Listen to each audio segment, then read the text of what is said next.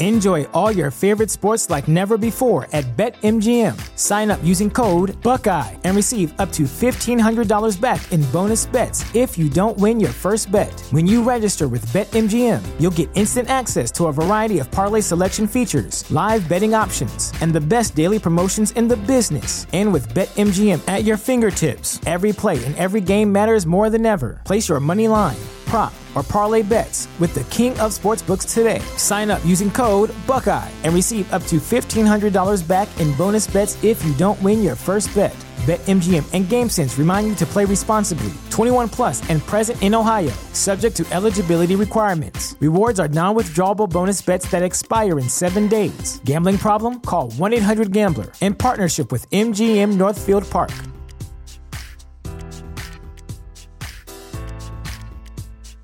Welcome to Prime Video's Culture Rated Collection. This is the place where black is the main character, where we don't jump through hoops just to hear our voice, and can fall in love with illuminating documentaries like Giannis, The Marvelous Journey. I'm just a hard worker that's trying to survive. Enjoy the animated series, The Second Best Hospital in the Galaxy. All doctors report immediately! Where we dive into something new like the latest season of Them, The Scare, and the award winning American fiction. Welcome home, baby! Or add to the experience by buying or renting the biopic of a legend, Bob Marley, One Love. I want my music to unify people. And add on channels like Paramount Plus and Starz to bask in nostalgia with Beverly Hills Cop. This is the cleanest police car I've ever been in in my life. And BMF. You're about to take over the whole nation. Explore Prime Video's culture rated collection and enjoy old school greats and new school hits. Prime Video. Find your happy place. Restrictions apply. See Amazon.com slash Amazon Prime for details. It's here. Peloton's best offer of the season. Get up to $300 off accessories when you purchase a Peloton tread. Choose from accessories like a heart rate monitor, non slip grip dumbbells, yoga blocks, and more. If you've been looking for a sign to join Peloton, this offer gives you everything you need to get going. Hurry! Peloton's best offer of the season is here, but not for long. Visit onepeloton.com to learn more. All access membership separate. Limited time offer cannot be combined with other offers. See additional terms at onepeloton.com.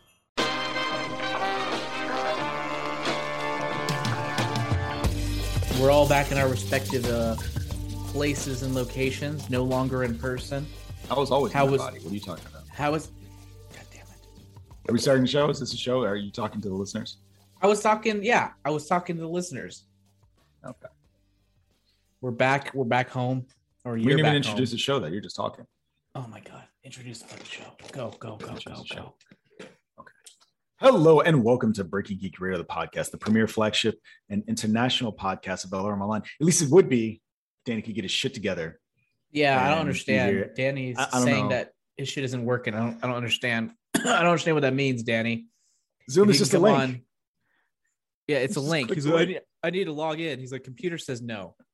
It's like, all right, that means nothing to me. Like you're doing something wrong, Danny. Get your shit together. Spend less Uh, time freaking, you know, working out your muscles and more time working out your brain with technology. Wow, wow, deep cut. I thought you were gonna say like working out that one muscle that matters, just like the clicker Brain? finger. Which, yeah, whichever your Oh. clicker finger is, that's the one you need. Just click the link. It's like your forearm. Is that your index finger? I don't think it's your your index finger wiggle, doesn't have wiggle. a muscle, but it's your forearm has is the muscle for that. You're saying there are no muscles in your fingers? I don't think so. Interesting. I feel like that can't be true. I feel like you might be right, but I also feel like I might be right too. So I don't know. Red rum. anyway, I'm sorry. We're just wiggling Yeah, our no, fingers. no one else. Yeah, no one else can see what you're doing. I'm just- explaining. Red rum. Red rum. See, That's now I feel bad explaining because I've introduced. You're just feel like- repeating it. I was going to. You keep interrupting me. I feel bad now because we've introduced the show. We're just wiggling our, our fingers at each other.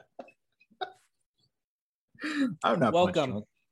Welcome. Welcome This is the Breaking show. Radio, the This is the show. By the way, As if I start to go off the deep end Uh-oh. and start to mumble, it's because I am not feeling quite all there. Kirsten has been sick for the past two days, and Oh I'm God. starting to feel a little something. Get the occasional hot flash, also the occasional loss of threads of words that um I'm doing it now. Where I I just, thought you were can't- about to say. I thought you were about to say loss of taste and smell. And I was gonna like, what the No, fuck? no, no, no, no, no. So for those of you who may or may not have know, didn't listen to last week's show, we did a, a live show show sort of. It was semi-live. Semi-live, we'll go semi-live. That was the mean first time that's semi live. No, we, we recorded in person. yeah, semi live, semi live. I don't know, semi live and in person, I guess. Uh, that was the first time some of us had met, and it was a good time. But now Jammer's apparently telling me that he and his wife have COVID, which is awesome. I didn't say that. for the Didn't- weekend. Did not say that. Ah, that's Did what I'm hearing. say that. You're like, oh man, she's not feeling well, and I'm not feeling well. I can't keep She my took a COVID together. test yesterday and it was negative. I've ordered more COVID Uh, tests. You guys have that that Zeta variant that just doesn't show. up. Zeta variant. you know what's what? You know what's scary? I saw there's this research. It's super small sample size, but there were about 400 some odd people that had their brain scanned prior to getting COVID, and they compared it No. afterwards, and they're like, "Here are the lingering effects on your brain." What'd they say? What are the lingering effects? So effects? one of the things was basically brain damage to the area with taste and smell. Oh. Another one was potential uh, smaller brain size, which uh, correlates to cognitive abilities. And I forgot what the other your one was. Yeah, there's one What? more. Yeah, that sounds like Yeah. bullshit. uh, I can send you the thing. I can send you the uh, the the Bitly link. Say COVID smaller brain. Oh my god. Even mild COVID can cause brain shrinkage and affect mental function, new study shows. No. Where'd you find that? Since you didn't believe me, It's called The Conversation. I've never heard of this place. Never heard yeah, of find it better. Find, find another one. While you're doing that, I'm going. To I'm not going to do that. I'm not. I'm not going while, to do while that. you're doing This that. No, you go ahead. This- you, no, I'm not you do your it. independent research. I'm gonna No, no, I'm I gonna don't- continue on with the show. I'm not going to do the independent research. I'm God leave, I'm dropping this subject Fine, right now. Fine. So on this show, it's just Jammer and I. As you can hear, this just like random, vague, bickering married couple type thing. And on this show, we've got. So we're not going to be talking about a movie today, but we have. We are going to be talking about a movie. We have a ton of post mortem Batman stuff, but not actually like post mortem because he's not dead. Let's say post premiere, post premiere Batman stuff. We have a And ton of news to postmortem talk also sounds that. negative. Like usually it's when something I- fails. see? Yeah, you Yeah. know, no, that's that's a thing. Well, yeah.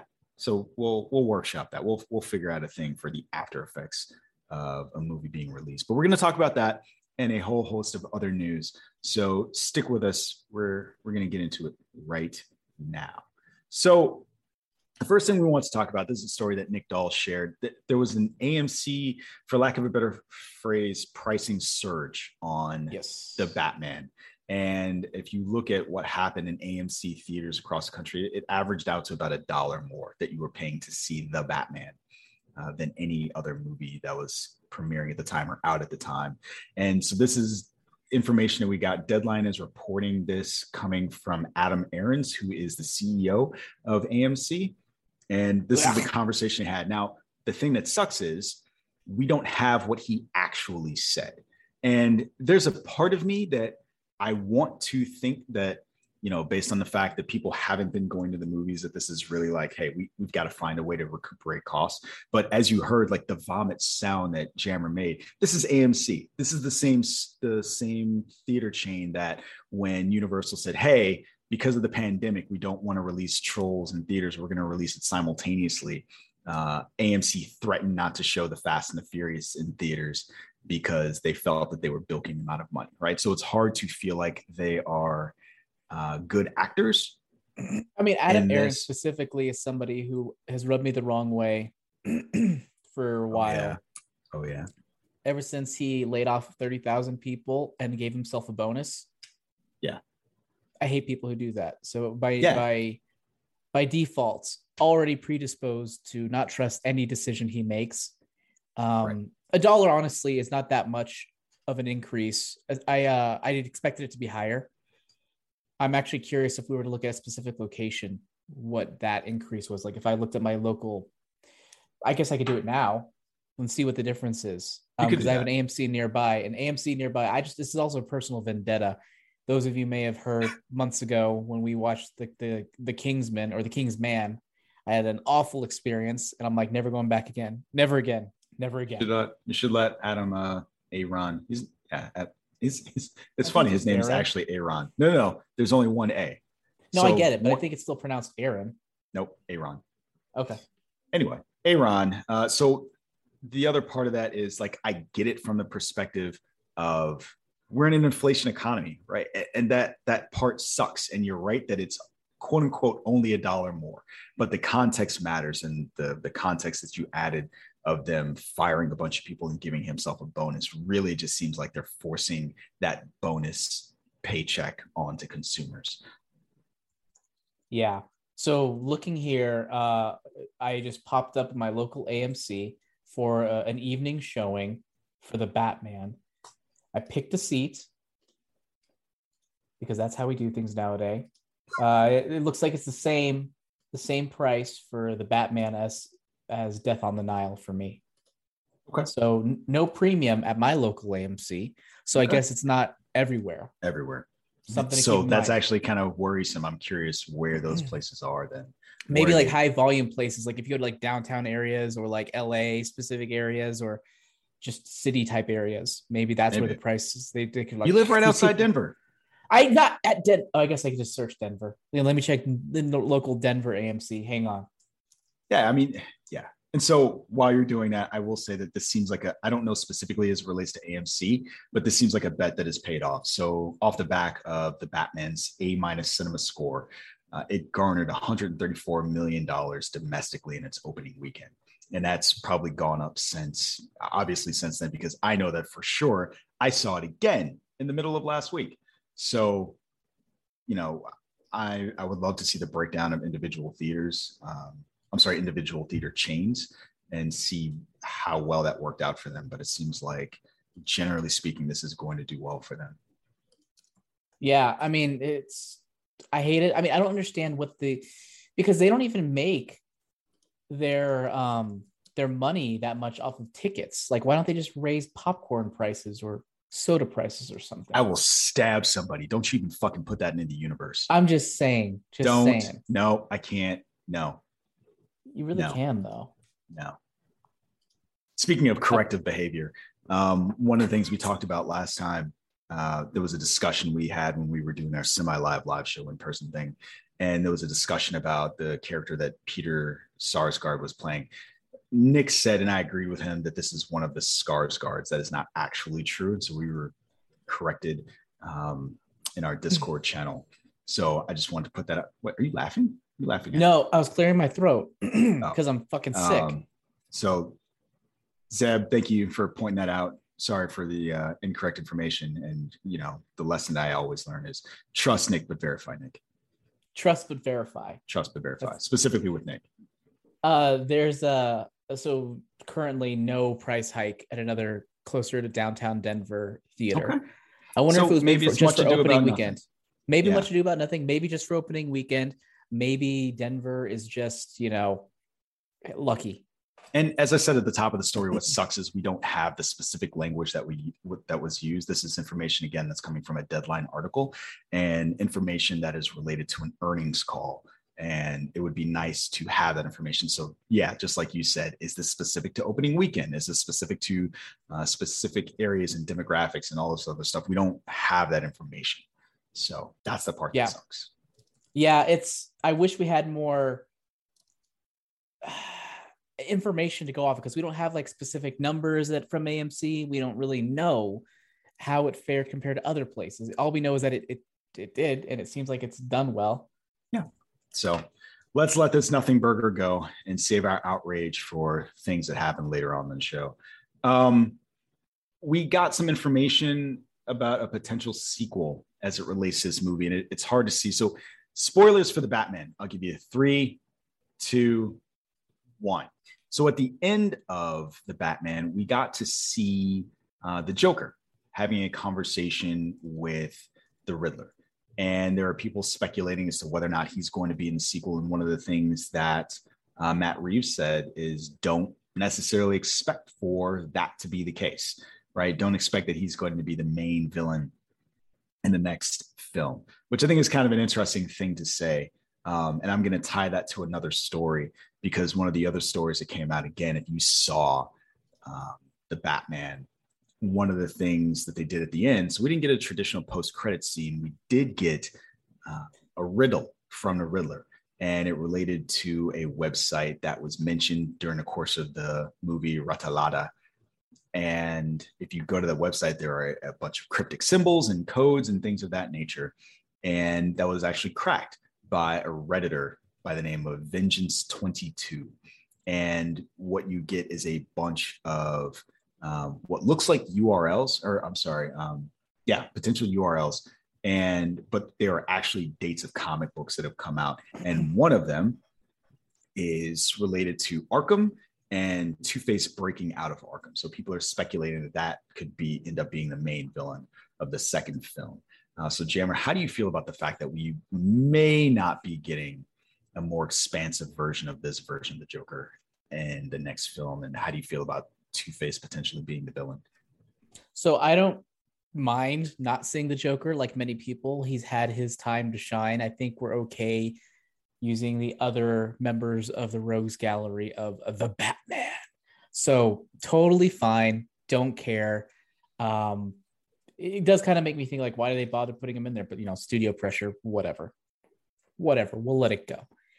Um, I don't want to see Two Face again. I think we had a pretty good version of him in The mm Dark Knight, uh, and I think we should explore other different villains at this point. So, but also asterisk two asterisks. One, we saw that Reeves know how knows how to juggle different like many different villains. We had a few, a handful of them in this movie, and I think it did handle them pretty well. Two, I don't think they fucking know what they want to do next. I think it was just somebody having fun. I don't think yeah. anyone knows because that's how Warner Brothers works. They don't generally plan things out. They generally just kind of say, okay, what do you want to do next? Bands what do you want to do next? What do you want to do next? And the, the filmmaker's like, I want to do this next. I want to do that next. And I just don't think they have a plan. Maybe I'm yeah. wrong. I just don't think they have a plan though. Okay. Um, so to that point about whether or not there is or isn't a plan, uh, there were two additional scenes with the Joker that were cut. And in speaking with Collider, uh, Reeves said there was a scene that I would have loved for audiences to see that I didn't put in, not because anyone asked me to cut it, but because I didn't think that within the larger narrative it worked, that it was necessary. But it's a really cool scene with that same unseen prisoner in Arkham. That was an earlier scene where Batman, because he's getting those cards and letters from the Riddler, is thinking, why is this guy writing to me? I'm supposed to be anonymous and he's putting a lens on me. I don't like that. So he goes to kind of talk to the Joker to help him profile uh, this individual. So I'm happy we didn't get that scene. That movie was already long. We didn't need it. In fact, could have cut out that Joker scene altogether. I agree. Would have made no difference. Would have made no difference. I agree. Um, and I, I honestly think that so in other news that's not news, on the last show, I gave um, this film an A minus, and I upgraded it to an A after I saw it again. And I think the reason for me why it's not an A plus is because of that scene. I didn't think that it was necessary. The scene that we're talking about at the very end, and I, and I think this is this is kind of interesting. Mm-hmm. The fact that they had deleted two scenes already with him. Um, how long was the assembly line cut of this thing? like how I'm, long was? I don't know. Well, and so I I I am of two minds about the length of this movie. The Dark Knight Rises was two hours and 46 ish minutes, something like that. This yeah. movie was about 10 minutes longer. Dark Knight Rises is shit. Like, I, I don't care for it. I don't think it's a good movie.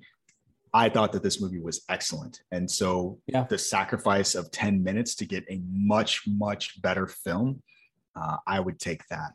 Especially, yeah, especially when you consider some of the narratives and, and B plots that were going on in the uh, the Dark Knight Rises, like Catwoman's tabula rasa, or whatever the fuck the name of the program is that would have erased her past. Like, I'm gonna go on a tangent for a second.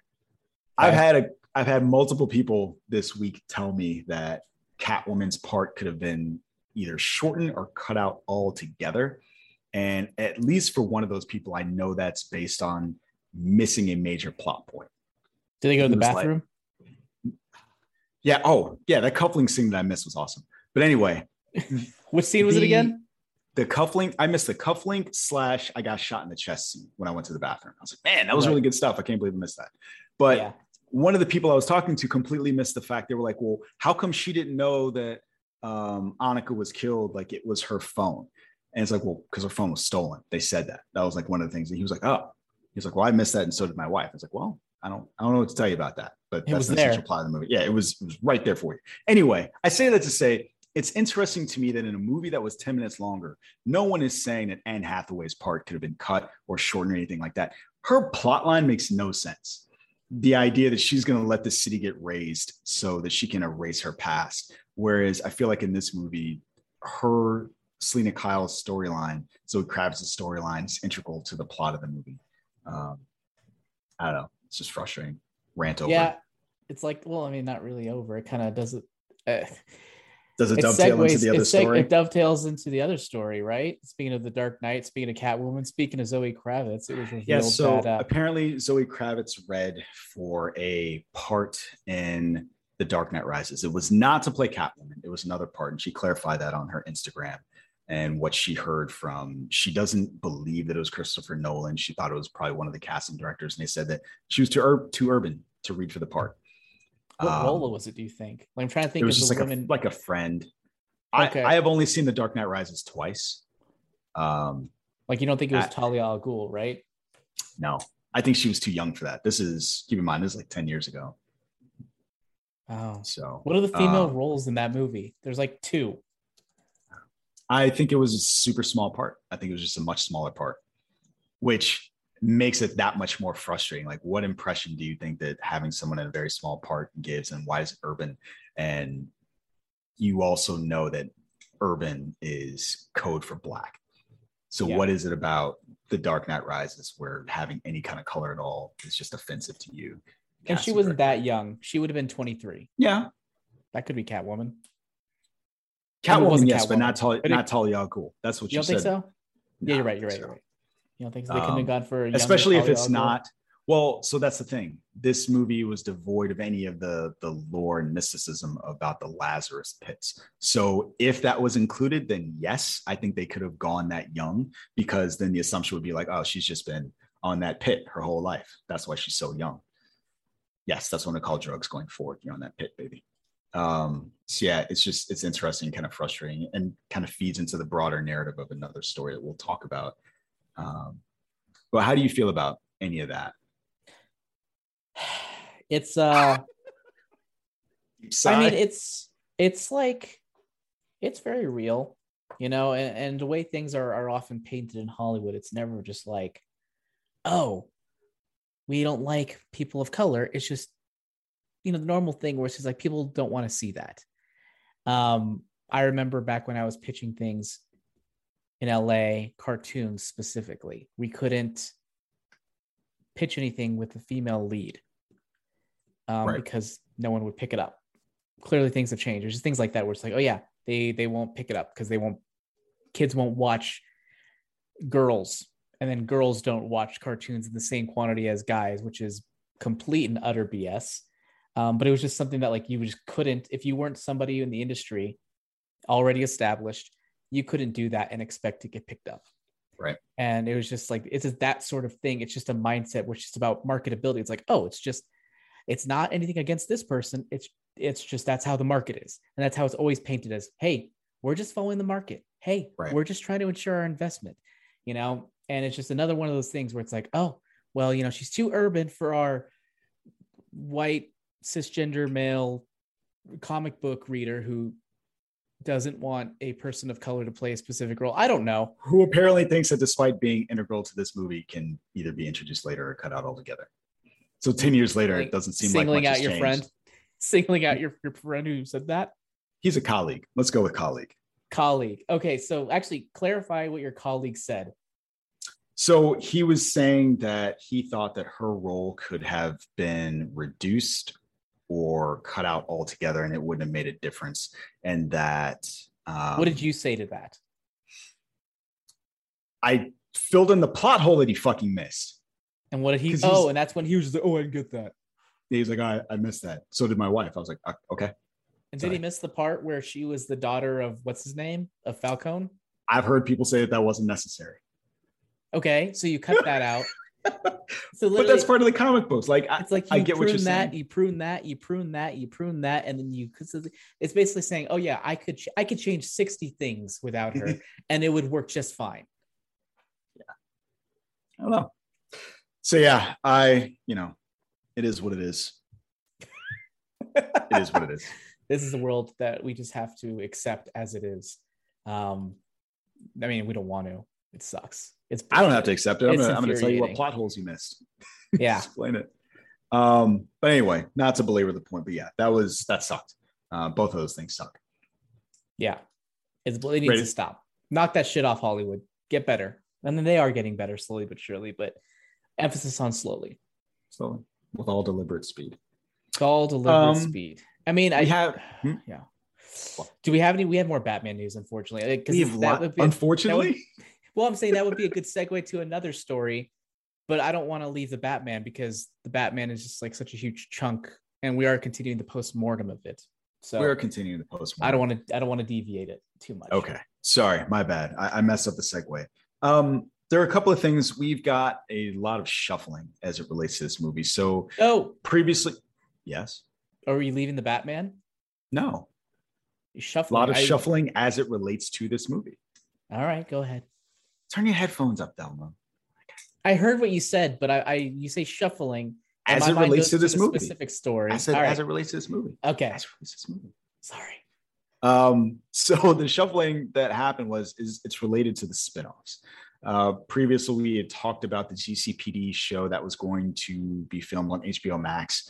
Um, in having a conversation with a podcast, Matt Reeves said that, that wasn't going to be going forward. So he was on the Happy Sad Confused pod, and he said one thing that we're not doing that I was gonna do uh, so there was a Gotham Police show, which that one actually is put on hold. We're not really doing that. And what has come out of that is the idea that this is going to evolve into basically like a haunted house show with Arkham being the centerpiece. So just where Gotham is a character in the Yeah. Batman films, Arkham is going to be kind of a character in this. Um, in addition to that, we found out that HBO Max is going to pick up uh, Penguin Show. So that's going to be show run by Lauren LeFranc.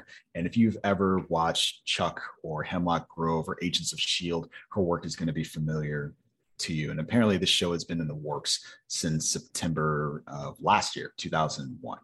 And what I find kind of interesting about this is 2021. I'm sorry, yes. 2001. you you're right. I did say that. It's two- 2021. I am number dyslexic, if that is a word or a thing. I am it. And you know, September Um, 20, 2001 is is a very memorable month. So understandable. I think.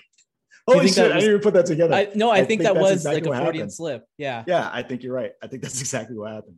Um, so, whew, man, one of the things that is interesting about this is that um, in the language that they use around the Penguin show, they keep calling it a spinoff. Uh, no one is saying prequel or sequel or anything like that, but th- what is um, instructive is the language that Colin Farrell uses when he talks about it. He said, I couldn't be more excited about continuing this exploration of Oz as he rises through the darkest, darkened ranks to become the penguin. Will be good to get him back on the streets of Gotham for a little madness and a little mayhem. I interpret that to mean that him rising to become the penguin um, is a prequel to this movie. Is that accurate? I don't know because in my mind I was thinking to myself, did anyone ever call him Penguin in the movie? Hmm. Because if they did, then prequel potentially. But if they didn't, because at the end of the day, he was still the right hand man of Falcone, right? right. And so he's still He's proto penguin. He he could be proto penguin. He could be essentially clawing his way to the top from there, helping to fill that vacuum. We could be following him, trying to fill that power vacuum after know what? Death. You're right. And there are two other things that happen in the movie. He introduces himself as Oz. He does not call him, I do not remember him calling himself Penguin. And maybe this is related to the conversation he's having with Batman, where he says, Do you know my reputation? He's like, Yeah, do you? Mhm. And maybe that's what this is. Yeah, I mean, I could see it that way, um, and I'd be on board for it that way over a over a prequel, just because yeah, I think it'd be more interesting. No, I don't mind prequel prequels. It's just like in my head, that is a more engaging story of, of continuing off. Of, I like seeing what happens after big events happen. It's like it's Yeah. never just sunshine and roses. It's always like something happens, and now you deal with the ramifications. And dealing with ramifications, I think, is super cool. gives opportunity for potential Batman uh, interferences at random points. Um, and I just kind of want to see more of this world in general um, post this whole situation. Like, just it'd be more interesting to me than seeing everything more more proto than it already was in the Batman. Sure. Yeah. Um, and I, am actually a little bit disappointed that the No Gotham show is happening, No Gotham Police show. But I'm happy that Reeves was willing to sort of pull back once the studio tried to morph it into something that he didn't want it to be. Right. Um, but the disappointment is there because I remember watching the Batman being like, oh my God, I want to see more of this world. Like this whole just weird gothic type feeling place that is gothic but doesn't feel like Tim Burton gothic. It feels like grounded gothic and right. really interesting. And I'm just happy that we are getting something in that sense before another Batman movie. And I think a Penguin movie could be or Penguin show is a good way to explore that. Right. Any Arkham show, Penguin and Arkham. Oh, it's two shows? I thought it was one. I think we're getting two. Because I thought from what I understood is that uh, the the Reeves show, the Gotham PD show, was transforming into an Arkham show, so they pulled the plug. No, so I think that is still happening. So there is an Arkham Asylum show, and then there's also a Penguin show. Are you sure? Fairly certain. Yes. Let's see here. Uh, while you're fact checking me, one of the other things that I think is so one, I was famously against um, this happening until I saw the movie. So Jammer's right. Now that I've seen the movie, yeah, I'm very interested in this. Um, one of the other tidbits that came out, and this has been reported in Nerdist, is that that John Turturro did not recognize um, Colin Farrell as the Penguin. We talked about this ad nauseum on the last show that he is basically unrecognizable in that. And what happened with the prosthetics, it seems like Colin Farrell did try to gain weight for the role, but he had to tell Matt Reeves that for health reasons he had to lose some of that weight. And so I think that that this is the evolution of those prosthetics because of that. Um, one of the more interesting things that came out of the Nerdist article that talks about this for me was the fact that John Turturro chose those glasses for himself. Like he went out and bought those glasses that he wore as the character Falcone. I feel like that was uh, a pitch perfect accessory for that character and really fit him. And so I, I almost thought that that was more interesting than the fact that uh, John Turturro did not recognize the penguin because I, I, think most or Colin Farrell as the penguin, most of us didn't. But I, I like the fact that sua sponte on his own, John Turturro accessorized his character in a very appropriate way. Yeah. Um, and I what's wanna, going on over there, Reuters? Did uh, you uh did you fact check me appropriately? I did. I did. And you're correct. So I misunderstood. I'm sorry, I what was, was that? You're correct. You're correct. So I thought I thought what he said was it started to transform into something else. And then I was like, no. And then I pulled the plug. But instead it was it started to transform into something else. So we said, okay, forget that other idea. Let's explore this something else. Yeah. So, so never mind. I am disappointed that we're not going to get that, but hey, whatever. I'll explore an Arkham Asylum centric version of this world. Yeah the older I get, I am trying to just enjoy the ride. And so, as someone that did not ask for a Peacemaker show and then thoroughly enjoyed it, you know what? Just fucking give me the thing. I'll watch it. And if I like it, I like it. And if I don't, I don't. Uh, I'm trying not to be one of those people that complains about a thing that I've never seen or heard of, despite the fact that I did it, even within this own story. So, yeah. Um, so yeah, I'm, I'm excited. Like I didn't think I would be too excited. Like I hate the idea of spin-offs. It always feels so lazy but just this world just seems so cool. I mean, yeah, I wasn't expecting to like it. Like I haven't seen the movie twice. I mean, I was expecting to like it. I wasn't expecting to like it as much as I did. Right. I've only seen it once, haven't seen it twice yet. But there's just I just kind of want to marinate in this world, just kind of roll around in it and just get a feel for it. And uh that's kind of. I've never felt that in any Batman movie because for me, I, I go to the Dark Knight series. I'm like, I like the stories, I like some of the characters. I like the things that happens, and I think it works on many levels. But it's never the world of Gotham that felt that interesting to me. Right. I, can't, I don't think um, it happened for any of the other ones as well. Even Gotham, the show, it was just kind of it was interesting, but it was very much violent camp.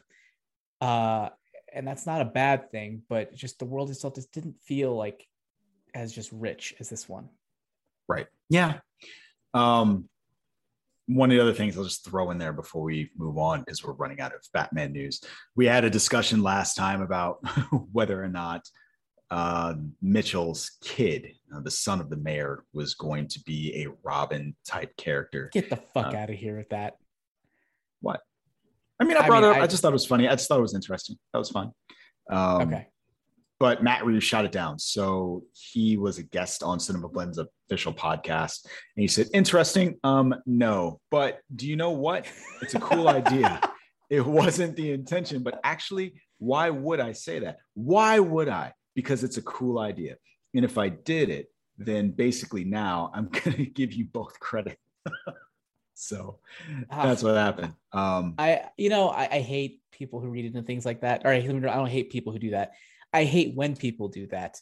That's okay. Um, Go ahead. Let, let but I also, but out. I also, but I also don't really hate it because sometimes it's kind of cool. I just, it, I always found it really interesting just how people take just the little, little bit, little smallest tidbits of information, and then create what you're saying. Whole, whole feelings around it. You know, Boba Fett. I, is like the prime example of that. Just oh, we didn't get much of him, but man, he's so cool. Or if you look at if you look at even freaking Encanto, and literally if you look at online, all of the freaking the, all the characters that people are attaching themselves to based on the roughly minute and a half of you know actual screen time most of those characters get.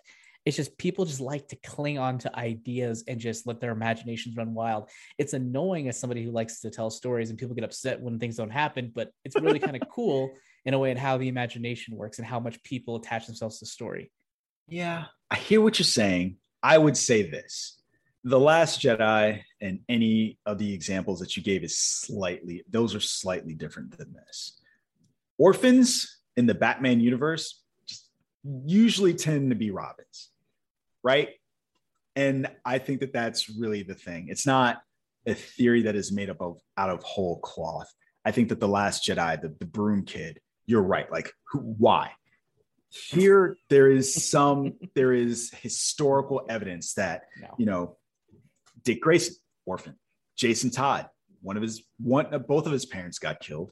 Uh, Tim Drake, his father got killed. Um, no, his mother. Mother got killed. And so I think that there is just a a consistent history of tragedy striking folks that become Robins that endear them to the character of Batman. Plus, you have the idea that at the end of the film, spoiler one, two, three. He is the one that. Sorry to spoil. I mean, go ahead. He is the one that reaches out for the Batman 1st And hmm. so I think all of those things would could lead a reasonable person, not those unreasonable fuckers you're talking about, but a reasonable person could see it. I could see it either way. Well, you can call me unreasonable because I You're just unreasonable because you hate people. yeah, no, I don't. People are amazing. I love people as long as they have the same opinions and ideas as me. Ah, I'm going to ask you one question. I'm going to ask you this before we move on. Uh, one of the things we didn't really give a lot of discussion to when we were reviewing the Batman, what did you think about his relationship with Alfred? You know, there wasn't a lot there, to be honest. Um, Interesting. It was, it, I mean, he didn't get a lot of screen time. I mean, I, I kind of, uh, it was different he was kind of you're not my father. Yeah. You're not my father type of that's relationship. Different. it is yeah it was different in that sense because usually he's pretty amenable to him but this one is just like fuck you fucking alfred existing when my parents are dead how dare you? You're a liar. You lied to me alfred. Yeah that was pretty the way he said it where alfred is like wakes up and is like oh it's bruce. He's like you lied to me. It's like oh shit. This is not what I'm i wanted back to, sleep. to. yeah i'm going, going back, back, to sleep, sleep. gonna roll just flutter his eyes like, oh no, no, I'm not actually awake. okay, interesting. I got into this like heated discussion with a friend of mine because I thought that while that second interaction, I I I could understand it less. That first interaction I thought was appropriate because of everything that we had seen up until that point. This is the person that wasn't sleeping, wasn't showering, probably not eating. And he has just been cast back in his mind to his parents' death after a fight as well. And so the conversation he's having with Alfred as he's got this kid on the screen after just hearing another news story about his father dying, I felt like all of those things could reasonably bring that out of a person where he says, You're not my father. Um, I thought that that was a, a, I could understand why you might not like him because of that, but I felt like the reaction was justified. Not justified. I- I I, thought that you that. could understand why. Yeah, you can understand why someone like would it. feel that way, even if you don't agree with it. I could, I definitely Right. agree with that. Like I, Yeah. I, I, I just felt bad for Alfred in that moment. Yeah, absolutely. At, like, I think that, and that's a fair reaction too. Like, I don't, just because I can see how he got from point A to point B in terms of his emotional arc and, and, and anger in that scene doesn't mean that I think that it was right for him to, you know, say that to Alfred and absolutely feel bad for Alfred afterwards. So poor Freddie, poor Freddie. What? Freddie? because Alfred, Fred. Oh I mean, that was didn't take a lot to get there. whatever. Um, I was like, Andy Serkis, Freddie, what? I want to see Andy Serkis do Clayface. Oh, it's too late. He's already Alfred. What? You're saying that he can't do play multiple roles in the same film? Yes. Okay. Interesting. you, you think? I, why is it interesting? I feel like it's not a controversial opinion that you don't. He can't play the same character in a movie or two He characters. in a can't play two. I mean, how many scenes did Riddler and Alfred have together? That's not the point. The point is, is it's the same actor in the same movie. Same actor And? twice in the same movie. It's weird. Is it? I He's mean, I done it guess before. in the same movie. Yeah. What has he done it in?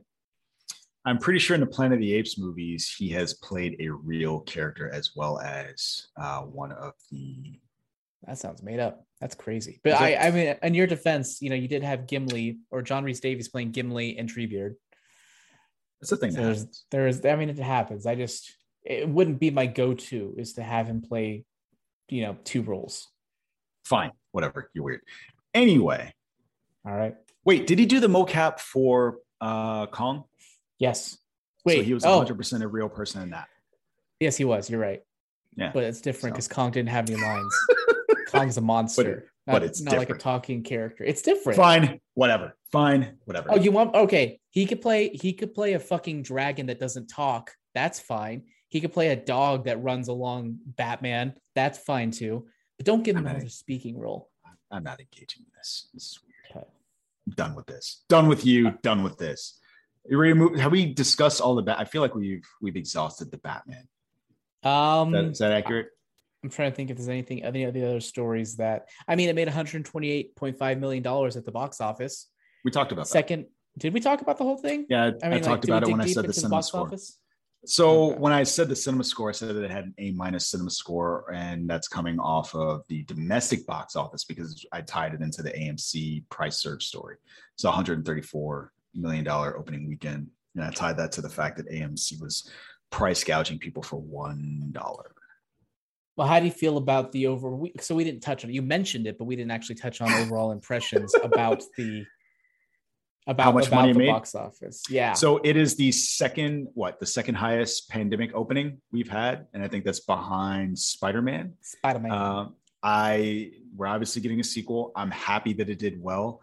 I think people are deserved it. comparing it. Yeah, they're discussing it, you know, like with Batman Begins and all this other stuff. Um, Batman Begins, to the best of my recollection, opens soft. Um, and this is not going to do the Dark Knight numbers because I think that movie made like hundreds upon hundreds of million dollars. yeah, Dark Knight was like opening weekend. 1.2 billion. Oh, opening weekend. Um, Yeah, it was insane. Um, no, it, it wasn't hundreds and hundreds. It made um on its opening weekend 158. that's it. I thought it was more Yeah. than that. No, interesting um so i i'm glad that it did well. I do think that it's deserved. I'm almost surprised based on how long the film is that it was able to do those numbers. Um but in terms of like broader analysis i don't there isn't a lot. I do think it's interesting that people are just were ready to see this movie. Um yeah. given the multiple delays. I mean, it, it, and I think it's going to do better as the weeks go on. Not better than the first weekend, but it'll do pretty good. It'll, it'll have like a have good word of mouth Yeah, because I haven't heard anyone really talk negatively about it, other than people go like, "Oh, too long and boring," which you know I haven't really seen good defense for. again 10 minutes longer than a worse batman movie so Yep. it'll be all right you'll you'll live And it doesn't Uh, feel long. Like it felt like it felt long, but not the, so when we hit- got to the end of the second act, I was just like, okay, it's ending. I was like, wait, no, it's not. It feels like it should be ending. It felt long in that sense, but it didn't feel long as if like I'm checking my watch. I didn't check my watch once in that movie. Yeah. If you see it again, I'm curious what moment you'll want to fast forward through. For me, it was the scene after um, when they figure out who the Riddler is. I wanted to jump all the way until the final act. Not the final act, but like the final battle. When they I find to out who the Riddler is, what what is what's in between that? Like when they capture him at the diner and stuff, like all that. So there's the diner scene that's in the trailer, and then there's going back to his apartment, and then there's finding his confession, and then all like Mm. it's not that much stuff, but I was like, I, I know what's gonna happen. I don't care about this. I just want to jump to the the next stuff. Um, Yeah, I, I'm interested too to see what my feelings would be on that. That just There'll be a reminds me of, of, of Spider-Man: Far From Home, where that's me rewatching that entire movie. Where every few minutes I'm just like, okay, get to the next thing, get to the next thing, get to the next thing, get to the next thing, and I'm at the end. I'm like, well, that wasn't satisfying. It's like I didn't enjoy each individual moment as it happened. Interesting. Okay. Unfortunate. So I think we're done with Batman. I think we're I done. think you're right. I think you're right. We, we've got But let's- another. Yes. Let's not go too far from the Batman though, because we got some shuffling. Some more Hollywood shuffling. So Warner Brothers is doing some more shuffling. So we're going to move next door to the uh, other Warner Brothers properties. We've got Aquaman 2, The Flash being delayed until 2023, and Shazam 2 moving to Christmas of 2022. Uh, of the films that they have on their slate, Black Adam is going to also be pushed back um, to October 21 of 2022. Um, so here are the dates. Jason Momoa's Aquaman 2 is going to be pushed back from December 16th to 2020. I'm sorry, 2022 to March 17th of 2023. So about three months, um, three months and one day. Um, the Flash is going to be moved from 4 November 2022 to June 3rd, 23rd, 23rd. of 2023. Man, bad with these numbers. Um, and then Black Adam, as I said, it's going to be moved back three months to October 21st of 2022. Um, I think of all of that stuff, the only one that makes me sad is pushing back the Flash, not because I want to see Ezra Miller, because I want to see uh, Michael Keaton's Batman again. Uh, but there's one good news though, before we go too far. Oh, I'm Shazam. sorry that Shazam. Shazam. is getting moved up. So that's going to be moved up from uh, June 2nd of 2023 to December 12th of 2022. So you get that whole six months earlier. Yay. You don't sound You happy excited about, about, that. excited about just I am a shit. excited about that. I give a shit. I like. All I don't give a right. All right. But so, uh, you know, it is interesting. What I'm oh, really I'm sorry. Let me add one more thing. Um, Variety is reporting that the rationale for these shuffles and this move is because of COVID-induced production delays uh, How? with visual effects. I don't understand that. I don't know. I'm holding my hands up like Jammer has a gun to me. I don't fucking know. This is I- Well, here's listen, my question: Why, why did we get that ad at the beginning of Batman where it talks about all like four movies appearing in 2022? We had the Batman. It's kinda we weird. had The Flash, we had Aquaman, and then we had Black Adam, all coming out in 2022. and they were so excited to go like do do do do like show you these are the movies. They just threw their dick on the table and they were like, oh, then I'm again, sorry. Aquaman is, or excuse me, Black Adam is still coming out this year. Black Adam is still coming out this October, so it's just not July. Um, and then we have Shazam coming out in 2022. So we, we got three movies this year from DC. The ones that got really got pushed back are Aquaman and The Flash. So yeah, not the worst thing in the world, I guess. you still maybe that I- COVID fucking coughing and shit. Maybe they decided to spread out because they're like, why do we have so many fucking movies coming out in 2022? Why don't we just spread the love a little bit? You know what I heard? The Batman did so well that they had to push other other movies back to make sure that they didn't make too much money that particular quarter. Who'd you hear that from? Nothing. That's what they people were saying about Morbius, and that's why they pushed it back because Spider-Man made so much money. It was a joke. Oh, okay. it was joke. It failed. The joke Yes, failed. I know. I guess we Uh, shouldn't do but- Russian accents anymore, can we? No, we can't do Russian accents. It's it's, uh, it's no longer a thing. People are gonna feel really threatened. People are gonna be like, "Oh no!" A black Russian, Jesus, shoot him on, shoot him now, kill him with Oh fire. God. I think people forget that how how much of Russia covers Asia, so that No. like there's there's like Asian Russians, and then there's the European Russians. You know what's it's really like- weird? You know what's really weird? Tanya was having this exact same conversation. Was she? Yes, yes, she say? yes. Which she was just having that that conversation about the diversity of folks in Russia. It's very strange Yeah. that you're also bringing it up. I just remember I used to do some work for a dubbing studio, and we got a couple of Russian thrillers, or Eastern European thrillers, or Russian. I'm not sure which one they were. How often But they did you get to drop the bass? I don't know what that means. You said you worked for dub, like dubstep drop. That's not okay. Got okay. God damn it. Okay. Thanks for interrupting my story for that. And I just remember being uh surprised because in my head, I when I think of Russian, I think of European Russian, and these people who were in the movie definitely weren't European Russians. I was like, oh yeah, it covers an entire fucking Asian continent. Like they're gonna have you know a, a different you know diverse types groups of people there, and it's just interesting to me. It's just you don't think about that. A lot of people don't think about that. I think about it. I always get excited when I see people darker than a paper bag. Makes me not feel alone in the world. Anyway, move on. It's a true I story. just, I, oh, it was. Oh, I thought you were just kidding. You're serious. No, I'm being dead serious. Oh, I like seeing Okay. swarthy people. I like seeing people of color. swarthy. Apparently, that yeah. word mean? I've never heard that darker, word before. darker complected. Swarthy Swarthy. definition. Are you I've never fucking, heard that. Are you are you fact checking me? You know what I want to I've see? never I want to see I've never swarthy. heard it. I want to see swarthy in your next book. I've never. it feels like a. That feels like a offensive word. What? No. It feels offensive. I'm If offended. it is offensive, it's okay for me to say because I am black. Yeah, that's true. Swarthy. Swarthy. The definition, so the definition that or the, the example in the sentence feels offensive. She looked frail standing next to her strong and swarthy brother. It feels just so weird. That is weird. That's a weird sentence. She looks So, she looked what are you frail standing next up? to her. I just googled it. But the word definition. actually means dark skin. No, it does. I'm just saying that I think the sentence in context just feels weird. Are we done reading Rainbow? Can we move We're on? done reading. We're done.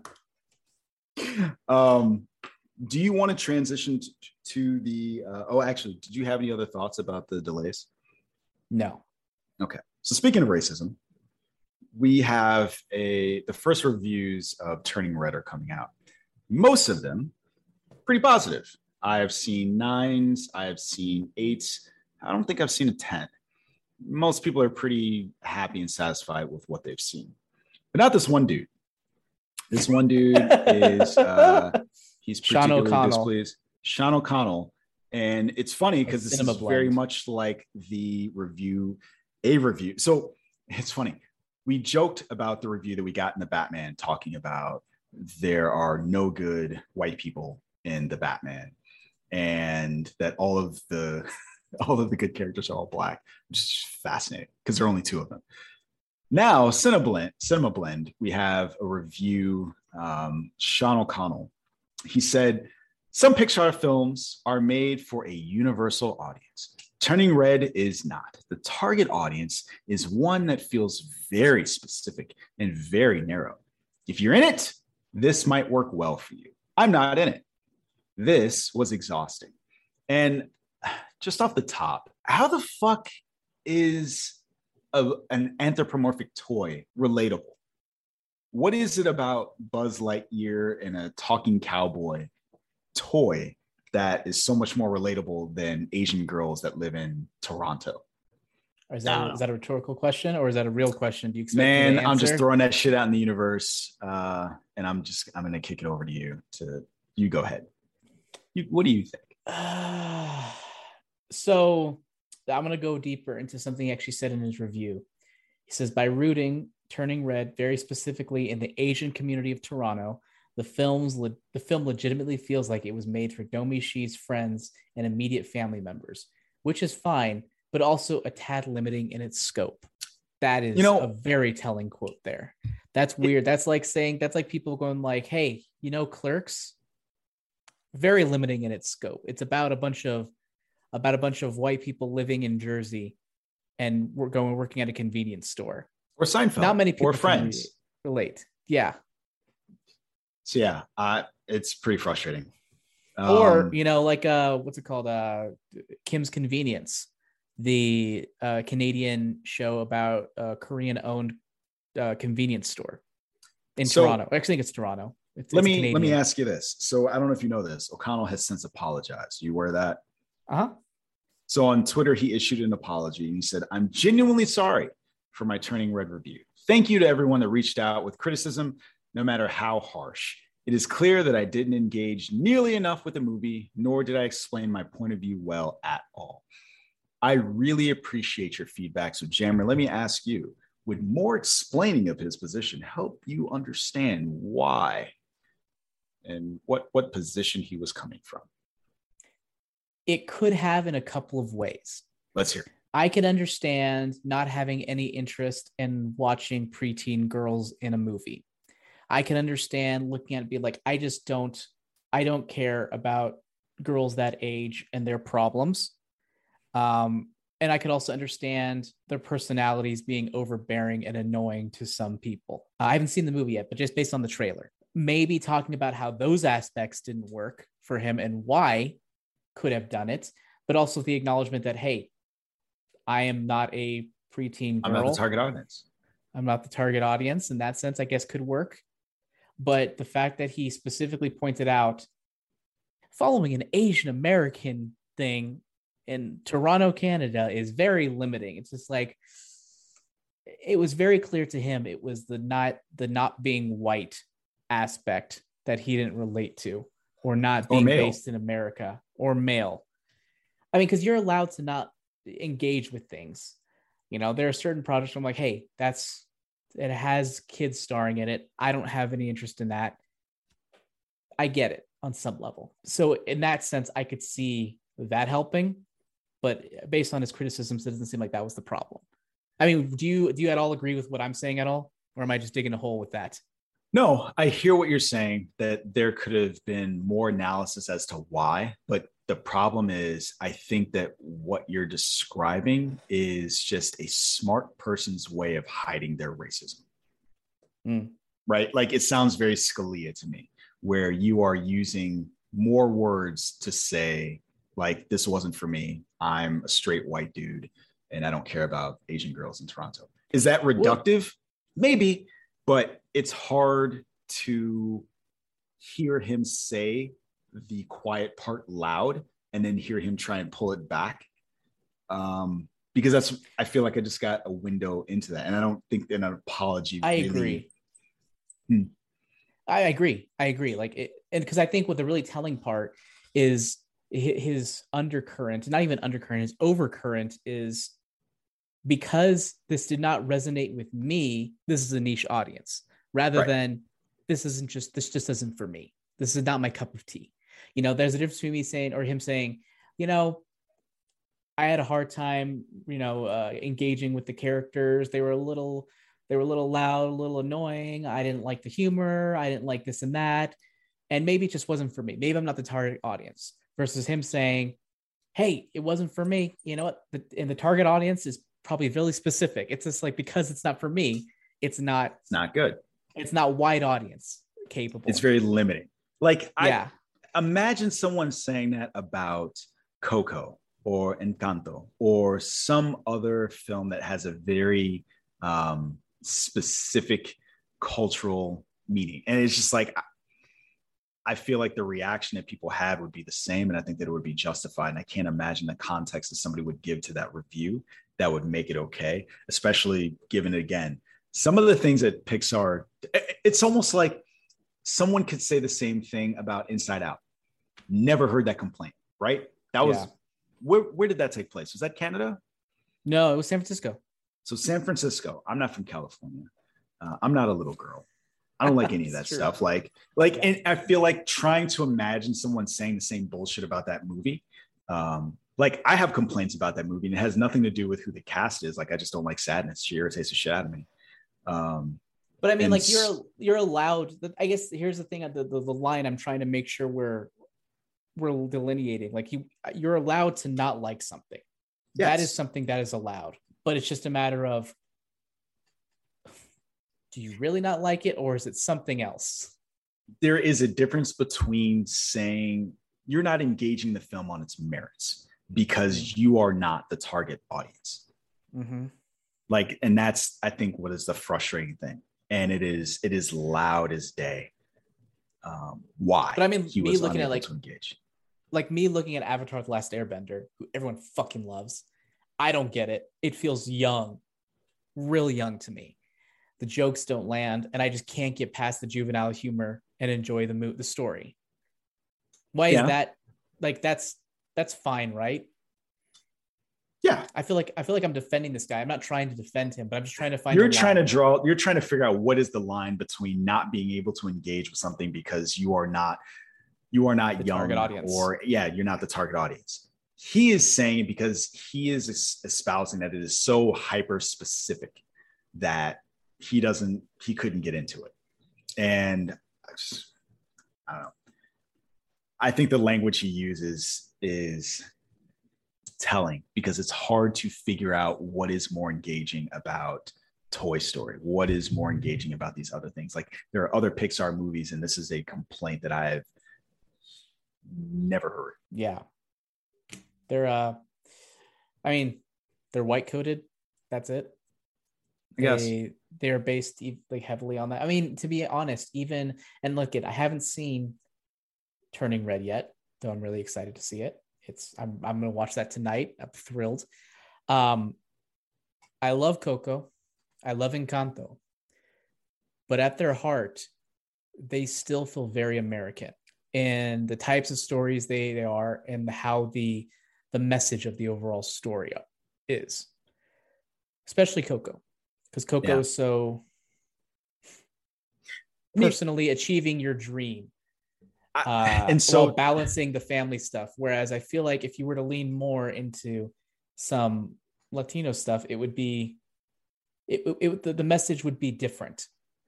Um, but it's very America centric. So is it that aspect? Is there something that is inherently, I guess, more uh, I guess Eastern in nature and how the story is told with turning red that makes it even more foreign, quote unquote, Can't to wait to find someone out. like him? I know. I can't wait to find out. I'm excited. But I I just, it's hard for me to imagine someone taking anyone seriously looking at like a Bug's Life or Finding Nemo or Cars or any of the, or WALL-E, right?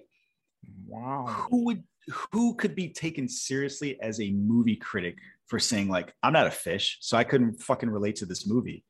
Um but if you're a fish you know what? This might work for you. Yeah. it's weird. She's still a human child. And i, I don't know. I, I feel like i'm going to get too ranty with it but I, I feel like if you look at other pixar movies that aren't even human based um that it is it's it's a strange complaint. And i think Yeah. The argument that I would make is that in his mind, even if they're a fish, the default in his mind is a white male. And so he doesn't Yeah. have any problem in like having that sheen over it. But when it is in his face that it is a young Asian girl from another country, that it's harder for his brain to do that work. Yeah. That seems to be it, you know, for sure. Um, and in I cars, I'm sorry. no, go ahead. I was going to say in Cars, McQueen is Owen Wilson through and Yeah. through. So it doesn't take much work for his imagination to be able to relate to that character for that Mhm. reason. And I could give other examples in Pixar for the same where that is true. Yeah. I, I like the uh I have nothing against Cinema Blend usually, but just like we failed to this is the from editor in chief apologizing as well. We failed to properly edit this review and it never should have gone up. We have unpublished it and assigned to someone else. We have also added new levels of editorial oversight. Thank you to everyone who spoke up. Um, so it's just oh, weird to me that o- O'Connell's like, isn't he like the managing director? It's like he's not like And you know, so to make this less ranty, we have had conversations in the past, and Brie Larson has brought this up in the past about the need to Mm. diversify the. Oh no, you said the BL word. I did say the BL word. Um, and I think that that is, I, I need to pull up that story because she got a lot of shit for that. Because a lot of people were saying that, you know, you just don't want men to be involved in things of that nature. And it, it is, here is an example of why. this individual is apparently incapable of reviewing a movie that it's not about straight white men. At least that's what it sounds like. And so, based on that, it does sound like there needs to be more diversity in the review community to counterbalance folks like him. Uh, going to that Brie Larson quote that you wanted, um, it was at Critics' Choice Awards. No, wait. Yeah. Where was it there? Okay. Anyways, her quote was, I don't want to hear what a white man has to say about a wrinkle in time. I want to hear about what a woman of color or a biracial woman has to say about the film. I want to hear what the teenagers think about the film. If you make a movie that is a love letter to women of color, there is a chance that a woman of color does not have access to review and critique your film. She said while revealing plans to roll out an opt in program that will provide studios with access to underrepresented journalists and critics. And then she goes on to say, Do not say the talent is not there because it is. Yeah, she was right as fuck. Yep. So there's that. what else you got? Well, I'm trying to think here. So this this kind of dovetails um, directly into some other sort of representation issues, specifically within Disney. Mm. Um, and this has to do with more political stuff regarding the Don't Say Gay bill in Florida, mm-hmm. which, and I'm not going to pretend I know specifically everything about it, but I believe it has to do with what teachers are allowed to say in school and whether or not they're allowed to acknowledge the existence of gay people or something along those lines.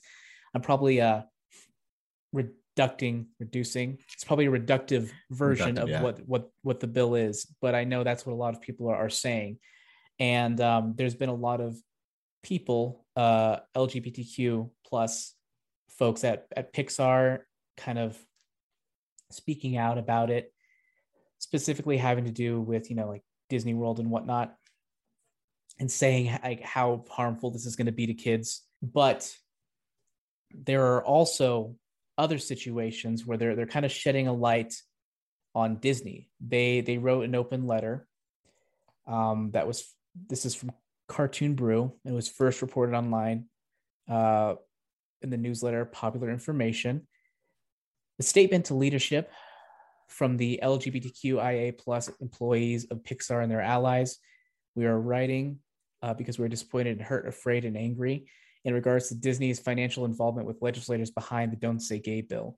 We hope that our company would show up for us, but it didn't.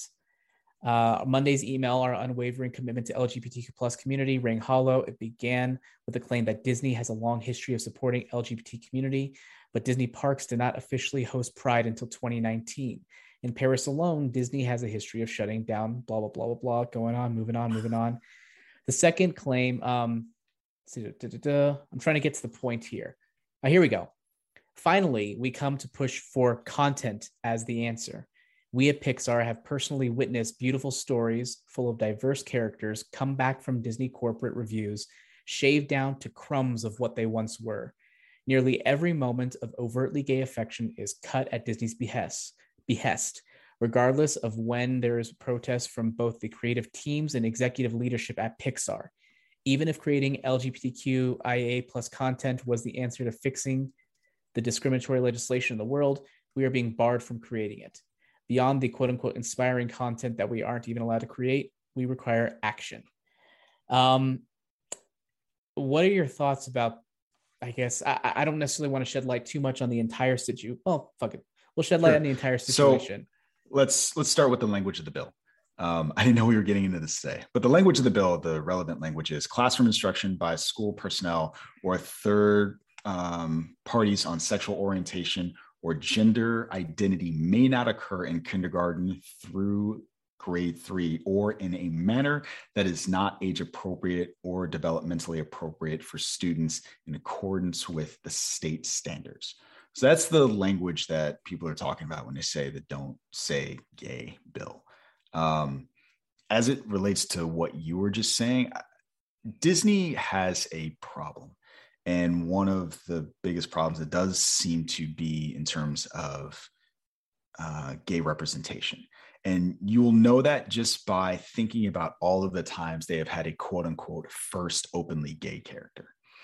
Um, you will see like they talked about it in Star Wars, and it's just somebody in the background like the smallest corner of the screen, or something in the background of uh, Toy Story 4 or in Eternals. Like it, it, it's getting slightly better each time. Um, who was the character in uh, Beauty and the Beast? There was another one. Um, uh, LeFou was mm. another one, and it's just, and it was just like him dancing with a dude, and they, but they just make such a big deal out of it at the time, and it's like you know, show don't tell, and I think part of it that is not meant to be a joke or. um, I I just think it's interesting that they always want they want the credit without actually doing the work. Yeah. And they also don't want to be associated with it when it's not beneficial to them. Correct. Like so those are my Florida, thoughts. Like having to, I guess, bite the hand that feeds them in Florida, which they're going to have to do if they actually want to make a statement, and right. they're not going to want to. It's very easy for them to pull out of Georgia because Georgia does bad things as it relates to race or abortion or women's health. Not so easy when it's your home state. And at some point, like you said, push is going to come to shove, and they're going to have to decide where they are. Is that? And I think they for- already have. I think they already have. I, I don't think Bob Chapek is gonna budge on this. He's proven. I don't like him either. I'll just say. Making a face like, all right, we'll see. I, I don't think it has gotten as bad as it is going to get. And mm. because of that, it'll be interesting to see, you know, what actually happens because it hasn't affected their money yet. I think that that's when I, when I say push comes to shove, when it gets to a point when it when it can affect Disney dollars, that'll be interesting to see. Yep, for sure. So, any last things you want to talk about with regards to either uh, Turning Red or Pixar in general, Pixar slash Disney? No, are you gonna watch Turning? Have you watched Turning Red yet? Are you gonna watch it tonight? I haven't watched. I've been in school all day. I am 100 percent going to watch that. Uh, if not today, then definitely tomorrow. I'm very like, I am so excited to see it, um, and I'm I'm kind of sad that it is not getting a wide theatrical release because obviously there's an audience for movies in the theater. Um, if O'Connell is any indication, then maybe there's an you know a wider audience. Maybe, oh, maybe. it's too hyper specific. Gotcha. Um, I thought you're saying if O'Connell's an indication, maybe he isn't. Maybe there no, isn't. Yeah, no, yeah, that's that's it. Like maybe maybe there isn't. And maybe he's so, right. Maybe he's right, but we'll never know.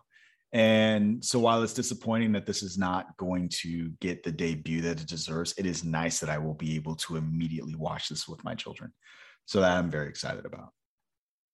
I'm trying to. I'm looking on Cinema Blend. I'm waiting for their new review of Turning Red to come off. Like that's I almost feel bad in this situation. It's like, oh, I don't feel bad, but like I almost do, where it's like, oh, they're uh they're gonna have to give a glowing review, right? They can't not do that at this point. I don't know. I mean, what's what's the solution? The solution is not to sign it and not to review it at all, right? That's the solution.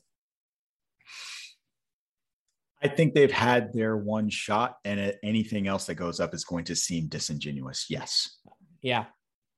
There's no. There no there no takebacks. Yeah. On that. It's weird. It's a weird. It is. Situation. It's. It is. It is a new world. It's a brave new world. It's an interesting situation. Um, let me ask you this before we do move on. Do you consider this some form of censorship? No. Why? Because it's not. The government isn't doing anything about this. Well, that's free speech, right? Oh, censorship. But I mean, things they're not cens. I don't consider it censorship when a company decides what to do. I mean, I guess it is censorship, but I don't consider it like. I'm trying to think here by definition, I guess it's censorship.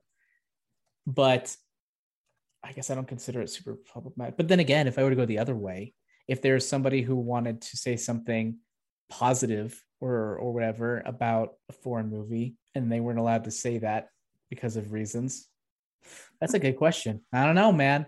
Yeah, that's it's a, a form. It, it is because corporations are by definition, are, it is a yeah. form of censorship. Yeah, that's exactly what I was going to say because corporations are not monolithic. I mean, they're supposed to be. This is a form of self censorship. I mean, not even self censorship. Like I know he probably wasn't voluntary. Ah, ugh, this is not this is not an easy easy topic. Do you want me? To, do you want me to give you something more easy, something easier? Yes. Okay. How about that Obi Wan Kenobi trailer? Oh, I forgot about that. What? I forgot. I, mean, I, we we've been talking so long. I completely forgot that we were talking about this Obi Wan Kenobi trailer. So earlier this week, we got an Obi Wan Kenobi trailer for the series that will be dropping exclusively on Disney Plus on 25 May. It had a whole host of Easter eggs, uh, but it started with the Phantom Menace music that everyone knows so well. And of course, we know at this point that John Williams is coming back to score this series. Um, it's too bad Nick isn't here because I want his reaction. I, want to hear what he's he like. I hate more of the same. Also, I love more of the same. Also, I'm never watching Star Wars again until tomorrow. it's a pretty good impression. Uh, so in this trailer, we got Inquisitors, we got Tatooine, we got new planets, we got Obi Wan, we got Darth Vader's uh, breathing. We got a whole host of stuff. Jammer, what, if anything, excited you about this show that's coming at us from Deborah Chow? I have really weird, well, two things. Actually, one of them was weird, one of them was kind of like normal. I love the fact that Joel Edgerton is Uncle Owen. I love the fact that he was cast originally back in uh, Revenge of the Sith and since became a really good actor slash director and is now like actually somebody who's like an actual name. And I kind of want to see like what he's like. Like I'm really intrigued mm. what kind of a character he is. Um, it's a really good actor, and I just it's cool.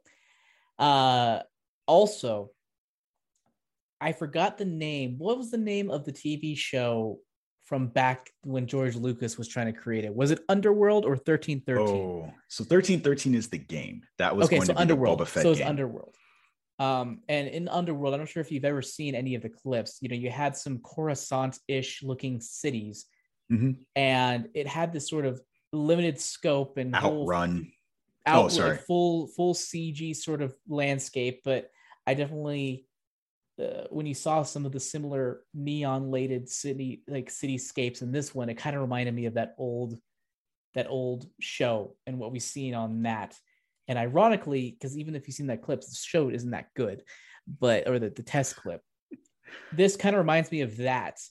And ironically, it gets me more excited, but it also gets me excited because it shows more sort of a wider scope mm-hmm. and a wider idea of what the narration is. And I'm also intrigued a bit by the story because it seems like this is sort of an, ex, uh, an extrapolation of Order 66, where it's like, okay, we, we got the initial low hanging Jedi. And then we need to go essentially flush them out by doing horrible things around areas we think they are. Because as they mentioned, it's like Jedi can't help being Jedi, they can't help doing good. So if we do this, they will come and we will be able to strike them down then. And it's an interesting premise and I'm just wondering what sort of narrative drive we're going to have there. Yeah. Okay. Um, I'm curious how inquisitors are terrible people, and if you've ever seen rebels and things of that nature, it, it'll be interesting to see how off the chain they let them get in live action. So the Grand Inquisitor, who is being played by Rupert Friend, who, if you ever saw Homeland, on Showtime, that's him. He's going to be playing this character that we got to see in Star Wars Rebels. And so it's fun getting to see this universe where there's they're they're basically doing the thing where all of these cartoon versions of these characters are coming into real life. So it's going to be fun to see what he does with this character. Also, it, I'm I'm really curious are they going to bring Ahsoka into this? We know that this is a TV show that's coming and i it seems like disney is doing a good job of tying together their live action properties uh, on the small screen. And so i'm curious are we going to get to see uh, obi-wan and ahsoka interact in live action? so i would, would be super be, excited for that. that would be decades earlier correct? Yes but we know that you never watched the clone wars right or so I've never the, watched more than like eight episodes of okay. So at the end of the Clone Wars, the last episodes of that show take place while Order 66 is happening. So she's his contemporary. And there's no reason why we would not, we could not see them interact on the show, especially since we know that Obi-Wan, or let me let me take that back. Since we can assume or maybe believe that Obi-Wan might end up leaving the planet because I think up until this point, we thought Obi Wan got to Tatooine and just stayed there and watched over Luke, right? That was probably the popular assumption before we knew the show was coming out. Mm-hmm. And so now it seems like that might not be the case. It's entirely possible that he could have left the planet. And so all of those things make it seem more likely that there's going to be some other interaction between these characters. I'm excited for it. I, I Ewan McGregor is consistently discussed as being the best thing about the prequel trilogy. I agree Oh, with yeah. that. Um, he Mhm. took what George Lucas did and was actually make able to make it into something interesting and salient and make a, a lasting and enduring character. So I'm excited for that. I'm curious what he's going to do with this character 20 years later. Um, and I'm also, cu- Go ahead. I was going to say, I'm also curious what they're going to do with Hayden Christensen as Darth Vader in this. Yeah, I don't know how they're going to do that because I don't understand how you bring back Hayden Christensen when he's just a body, when he's just like, you know, a guy walking around in a suit, because you're not going to use his voice, or No. are you? Because James Earl Jones is he too old? Because I I, he was he was sounding old as fuck in Rogue One. I'll tell you that. He sounded he real old. is. He I is. know. Like you can only I don't know. I don't know. But anyway, um one thing I, I do want to say that if they do use Ahsoka, I saw fan casting online. Really good uh fan casting for Ahsoka at this age. She would probably be what like 18 or something or 19-ish. I don't know. Uh the girl from Spider-Man Homecoming, Liz, the girlfriend, Michael Keaton's daughter. Oh, right. There you go. I'm like, man, it has been such a long time since I've seen that movie. It took me a minute. Sure. Why not? I saw a side by side of her and Ahsoka. I'm like, oh yeah, I can see that. That's good Okay. casting. Because you know, We'll she's like what 15 to 20 years younger than she would be as Rosario Dawson. you know, I don't. Speaking of age, it'll be interesting. Like, I don't know. I don't know how aliens age, and it'll, it's kind of interesting to watch the humans age because what we know is that Ewan McGregor and um, Owen, um, sorry, what's his real name? Damn it, Joel Edgerton. Joel Edgerton. They have to age significantly between. Don't worry about it. Don't worry about it. That always reminds me of uh So you know what? reminds Just me of the behind the Patrick scenes Stewart. Revenge of the Sith, oh, uh, where they were putting makeup on on uh what the fuck's his name? Ewan McGregor. Mhm. And he's just all like, it's like, why am I getting so many grays? And they're like, oh yeah, well, you know, it's you're you're older now. Like you're a few years, like you're three years older than you were last time. He's like, it's been a hell of a three years. like is what he said. And I'm like, yeah, these these people, the, the this the aging doesn't quite mesh. How old is uh Ewan McGregor? in real life, Yeah, 50. He's 50. How old was uh, Alec Guinness? Alec Guinness in Star Wars. age.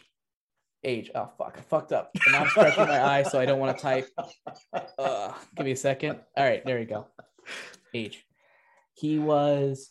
Oh no, he wasn't 86. Fucking liar. No, Um, yeah.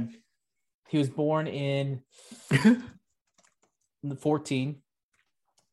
you do you really have to do math? What is 77 minus 14? He was 62. He was 62. So we got 12 years. We got 12 years. Okay. A lot of a lot of aging could happen between, you know, especially on that planet, then. right? There's a you know here here's what's happening. The three suns. There's no moisturizer. That's what's happening, right? Mm, exactly. That's what's happening. That's what's ha- that's why he looks so old. Lack of moisture. only 12 years. Only 12 years. That's fucking crazy. yeah, Huh. that's actually not bad. That's that's pretty close. But anyway, yeah, I'm excited for this. Um, we'll see what happens. I I love the restraint of not showing him with a lightsaber because I feel like this is very gunslingery, right? This is this is the man with no name in the desert hanging out, doesn't want to do anything. And this is this is some sort of western. And I love the idea of like he's gonna have to go back and pick up that lightsaber and and do a thing. He's gonna have to save Mhm. these people from these horrible outlaws and bandits. And the restraint of not even showing him with his lightsaber. Um, I appreciate that because I feel like The that's the thing that has to happen. The last shot of him is just his face, just not even doing anything, barely emoting. Yeah, And it's I like like, the, yeah, that, that is good restraint there. Um, I did see a comment online that annoyed the fuck out of me, where people call it like woke wars because of the villain, and I'm like, are you kidding me? Oh, because of the uh The the black woman that is Yes. an inquisitor. Yes. You and know, I'm like, people oh, don't belong so in space. so so if you if it's not a that's the thing that bothers me. It's like for some reason, if it's not a white male in a role, it's woke. yeah, That's so infuriating. we don't belong in space. There's actually a, a Star Wars or Star Wars. There's a Saturday Night Live skit about that where they have the black characters and they have a convention. So the black characters of Star Wars meet and have a convention there in the convention hall. There's like three of them. Mm-hmm.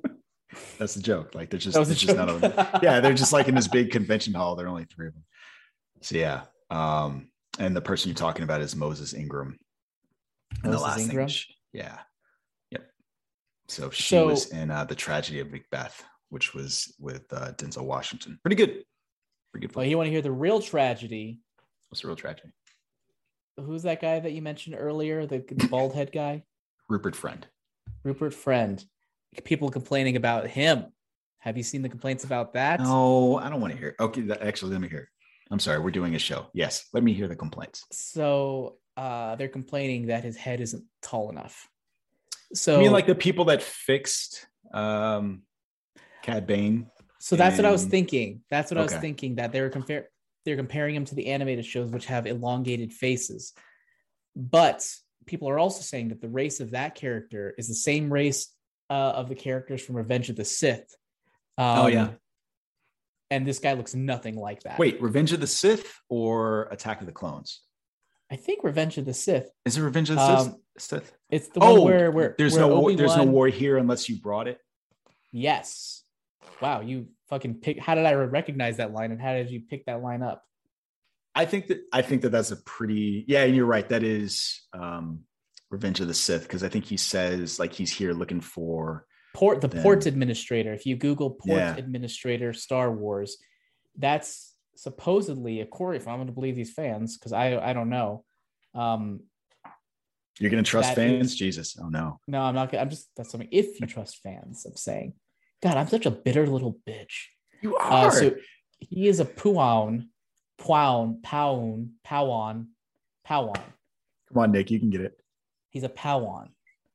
Um, and if you go to the Pau'an, there's a Grand Inquis- Inquisitor was a Pau'an. People are saying this is a very specific one, and that he looks nothing like the rest of his race, as illustrated in Revenge of the Sith. Any thoughts on that? No. I don't, don't even want to engage. I don't even want to engage. No, I don't. I don't care that the. So you're not a real slightly fan. different. I I'm a bitter old man. That's what I am. I'm just I'm just tired of this. Um, we we can't have any diversity. If we have any diversity, then it's woke. If somebody doesn't look exactly like the cartoon, then they're angry. Like it's just like you can't make people happy. And trying to engage in a conversation like that, you can't you cannot have meaningful conversation engage with somebody that's just gonna you know kick over the game board or just like you can't argue with a fool there's no point Yeah. I mean, people just make sure like, if they get the broad strokes, if they get the nice, the spine good of whatever we're saying, like who cares about like the little things? And I know Cam um, on the site is just very much hates like Pablo Hidalgo, who talks about canon, how it's like canon is slightly different in context of a story versus, you know, like I don't know the quote exactly, but it's the idea that canon is what it needs to be to help support a story. And he's not all about that. Um, let me actually see if I can find that quote.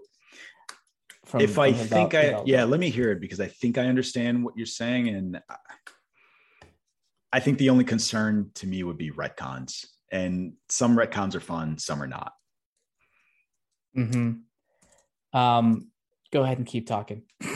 i got nothing else to say i was going to move on um All right. Well, I'm not going to let you move on. Here we go. Found it. Ah, damn it! It's a fucking video. Uh-oh. Not you watched that video you watched that video watch- buddy you watched that video Pablo Hidalgo canon. Um, I'm trying to fill out the way, the air. Um, Here we go. Yes let's hear it it's Jordan Mason, who I don't know who that is. what I feel like I feel like I know who that is. Who's that? what is going on i don't know Mason? what is the quote He says, This is Jordan Mason. Let me talk about canon. I know touchy subject, blah, blah, blah. By and large, it seems misunderstood. An important thing to remember is that Star Wars is and always has been established as a mythology. Pablo Hidalgo quoted that tweet and then went on to say, if you want one way to circle this, to square this circle is the history textbook version of events, quote unquote, person X and Y, where on planet B, when A, we're on planet B and A, when, ugh, persons, sorry, he had a typo and it threw me off. Persons X and Y were on planet B when A occurred is canon. A fictional expression of it is potentially dramatized and embellished for its medium. Your space mileage may vary. Then he went on to say this allows for inevitable variations that must occur in transmedia adaptations of the stories across formats. Okay, enough scholarship is early. And then he went on to say, Did I talk about this at the Seattle, Seattle Film Summit a few years ago, back showing how different various versions of Luke destroying the Death Star across retellings? Yet where they agree is that is what we accepted. Where they differ is dramatically important, but historically not. I feel like Star Wars is the only place where this bullshit is acceptable. I feel like that's where I would. I, what bushel? People, what the fact that we're talking about this right now. So there's the fact that we're talking about it. The fact that it sounds like people are just finding a way to make canon not actually mean what it means, and maybe to some degree I can accept that, right? So if you just accept the idea a long time ago in a galaxy far, far away, that sounds like a fairy tale, right? That's how you mm-hmm. start fairy tales. And from that perspective, yep, there are lots of different takes on Grimm's fairy tales. I don't think that that's what was originally intended. And I think that this is, like I said before, this feels like a retcon. And from that perspective, it's annoying. But sure, I don't care enough to. But it's not the end of the it. world. Yeah, I don't care enough to make a salient argument about how stupid it is, but I do I could see why that would irritate people. Because if that were actually true, if that were true, then they wouldn't have gotten rid of, of the expanded universe books. If mm. canon is just whatever you make it, if it's just whatever it needs to be to support the story, and who cares? The idea of Disney swooping in, being like, this shit doesn't matter anymore. And I don't care, right? Because I think those expanded novels, if you enjoyed the book, that is enough. That's enough for me. But there are people that are genuinely upset that they came in and said, this is no longer canon. Yep. So I, I don't know that I agree from that perspective that it's just not canon just because, uh, based on their definition of what canon is and isn't. But I don't care enough to make an argument as to why. I think that the expanded universe example is a good one for me because as someone who indulged in those books a lot, I gave zero fucks that Disney came in and said it didn't matter. Right. I didn't read those books and need them to fill out that story. Right. Because okay. again, that is something unique and germane to Star Wars. That idea that all of these books influence the television shows and the movies. and I don't I don't need that to be the case. I think that that's unique. Right. Okay. Going from saying I didn't have anything to say to saying a lot. You said a lot, but that's fine. You're allowed what to change you? your mind. What about you as an author? Like, I, I think that the extended universe example would be particularly salient to you. I mean, I like to I like to keep things as potentially uh, consistent across the board, but I also do think there's some room for you know minor differences here and there if needed, for one reason or another. The small things, nothing huge, but I also do appreciate the other perspective on history where things don't necessarily happen as history says it happened. That's something that George R. R. Martin really took advantage of in the Game of Thrones series. Mm. And that's there's room for that, but at the same time, there's a difference between a historical account and then what we've seen. Um, so I don't know. I can see why people be annoyed with it. I don't care enough to be annoyed by it. Because yeah. for me at this point, I don't I don't care that much about the Star Wars mythology. Uh, I care more about having fun and interesting Star Wars stories than I do about whether or not it perfectly matches up with mythology. Yes, I might get annoyed, like, wait, that doesn't quite. Mm. But then I'll be like, if it's a good story, I don't give a shit. Don't care. Yeah. Kind of like how I don't care as much about you know any time travel logic in Avengers Endgame or multiverse logic in uh, Spider-Man Far uh, No Way Home. So yeah, I it kind of reminds me of another property where I remember there was a period of time where Force Unleashed was canon, and now all of a sudden it's not. Like Mhm. I don't need these stories so desperately to connect to that world to make it interesting. I'm curious what would happen. Could you make me care that much about a Marvel universe? No. I and I think that comic book well, I was going to say this. I think comic book my relation to comic books informs my relation to Star Wars.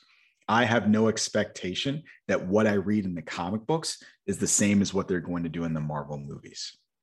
And I think if you it's weird to me that I know a lot of Star Wars fans that are comic book fans. So it's weird to me that you can't apply the same logic and let let what they do in the movies and versus the books just roll off your back as being unrelated.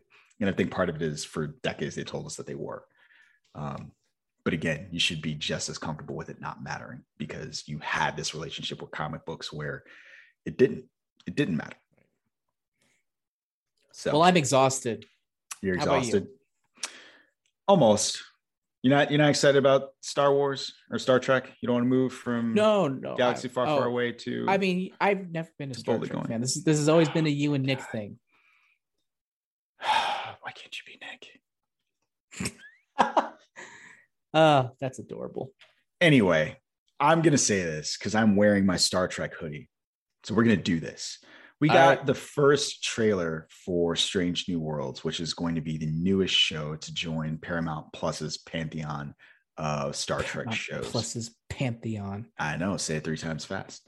So we're gonna get a 10 episode run of this show, uh, and it's gonna debut on May 5th. And it's gonna be, you know, as they all have been, uh, about 45 minutes an episode. And we got glimpses of Pike, we got glimpses of the ship.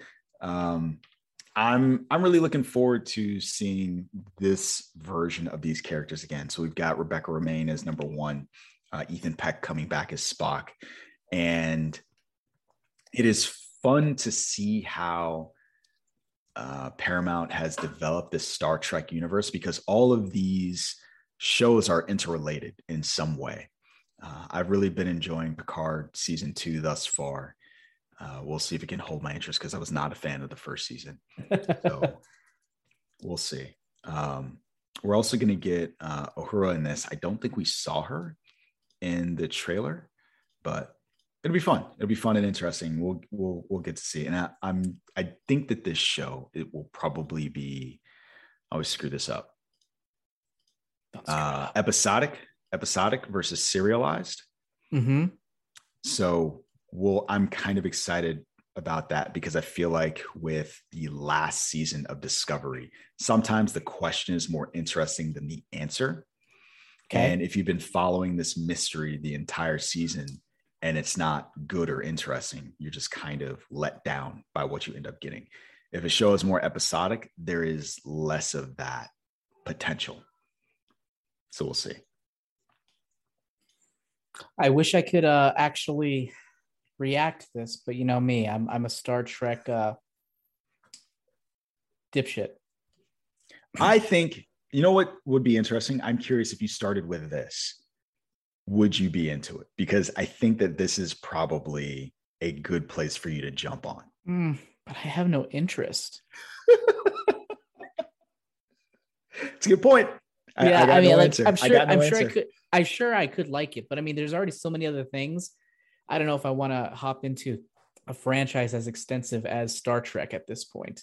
I'm like, ah, Yeah. I'm okay with the movie. I'll watch the movies. I'll stick to the movies. Okay. All right. And also, I don't want Paramount Plus. You know, if I didn't have to get Paramount Plus, I probably would be more willing to do it. Yeah. Yeah, I, you know, there's just too many services. The nice thing is my wife and I split those up so nobody has to pay for all of that stuff. It feels less of a drain knowing that somebody else is getting the bill for one versus the other.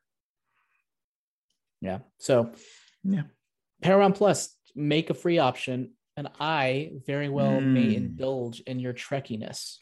I'm kind of surprised that there is not a ad supported version because we just found out we're going to get one of those for I think it's HBO Max.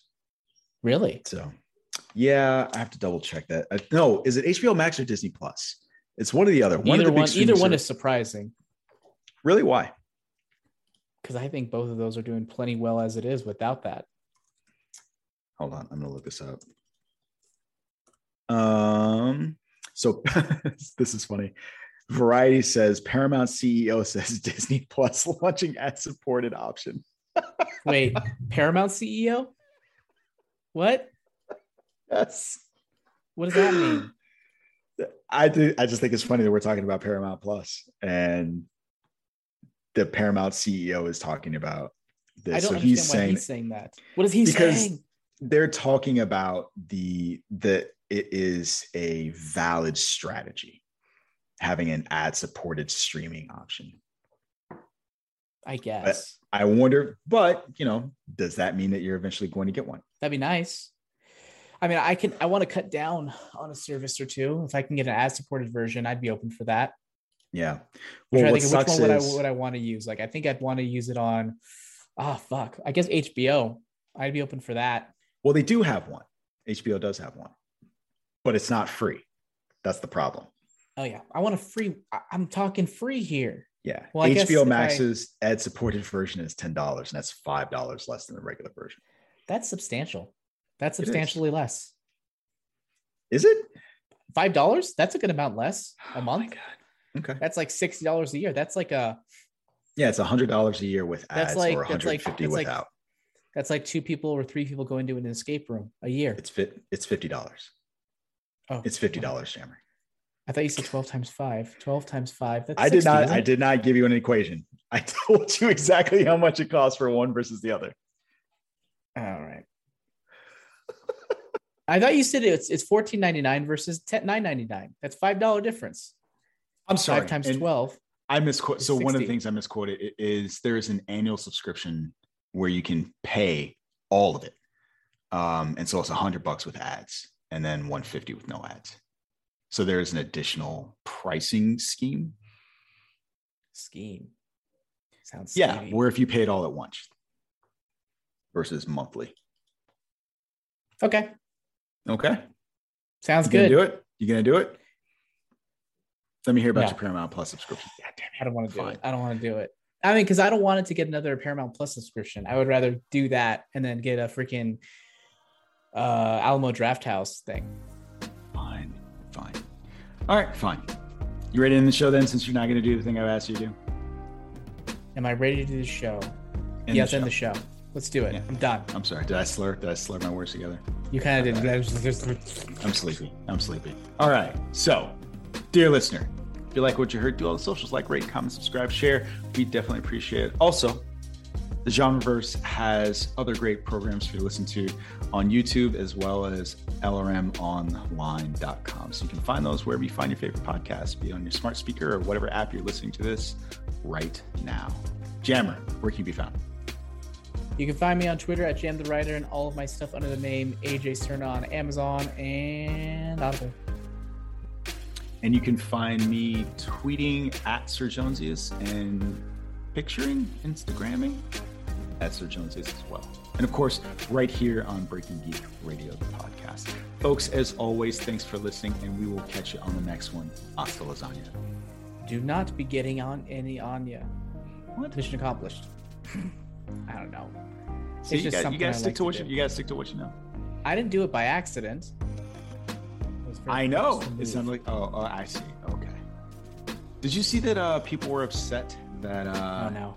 they're bringing the no no no this is less of, this is not one of those people are upset that they are putting the uh, daredevil and marvel shows on disney plus Yeah. I don't know. I guess. I'm surprised they're not putting it on Hulu. I don't know why they're putting on Disney Plus. because i think that people services can be multiple things like it's weird to me to have Many services this hue and can. cry. But Disney is different. Disney is a different sort of brand. i hear what you're saying i think in the 21st century we need to get over it i think it's okay like if it's okay for bugs bunny to exist on the same channel as fucking euphoria then it's fine right no Oh, Mike, I see your point. I see your point. hear what you're saying. I hear what the you're English saying. coming out of I don't know if I agree. I get it, but I get it. I get don't it. hold Disney as I don't such a care. high regard. I don't Yes,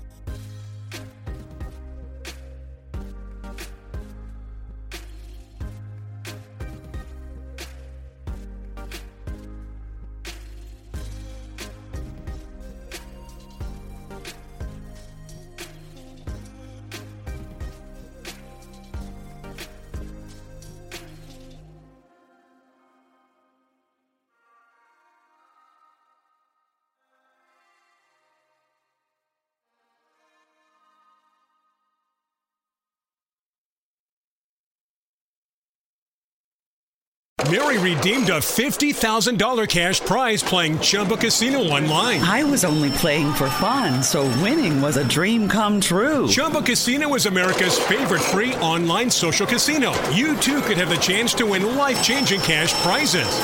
Absolutely anybody could be like Mary. Be like Mary. Log on to ChumbaCasino.com and play for free now. No purchase necessary. Void where prohibited by law. 18 plus terms and conditions apply. See website for details. The voice in the preceding commercial was not the actual voice of the winner.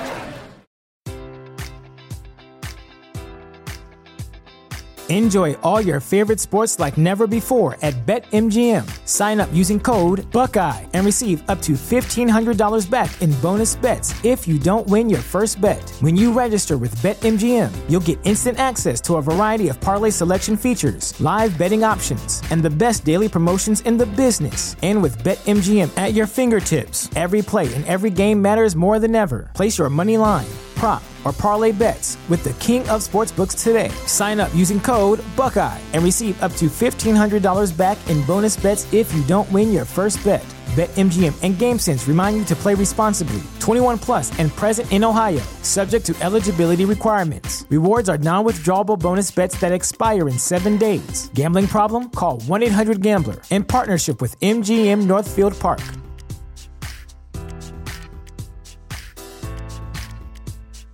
This is the place where black is the main character, where we dive into something new like the latest season of Them, The Scare, and the award winning American fiction. Or add to the experience by buying or renting the biopic of a legend, Bob Marley, One Love. And add on channels like Paramount Plus and Starz to bask in nostalgia with Beverly Hills Cop and BMF. Explore Prime Video's culture rated collection and enjoy old school greats and new school hits. Restrictions apply. See Amazon.com slash Amazon Prime for details.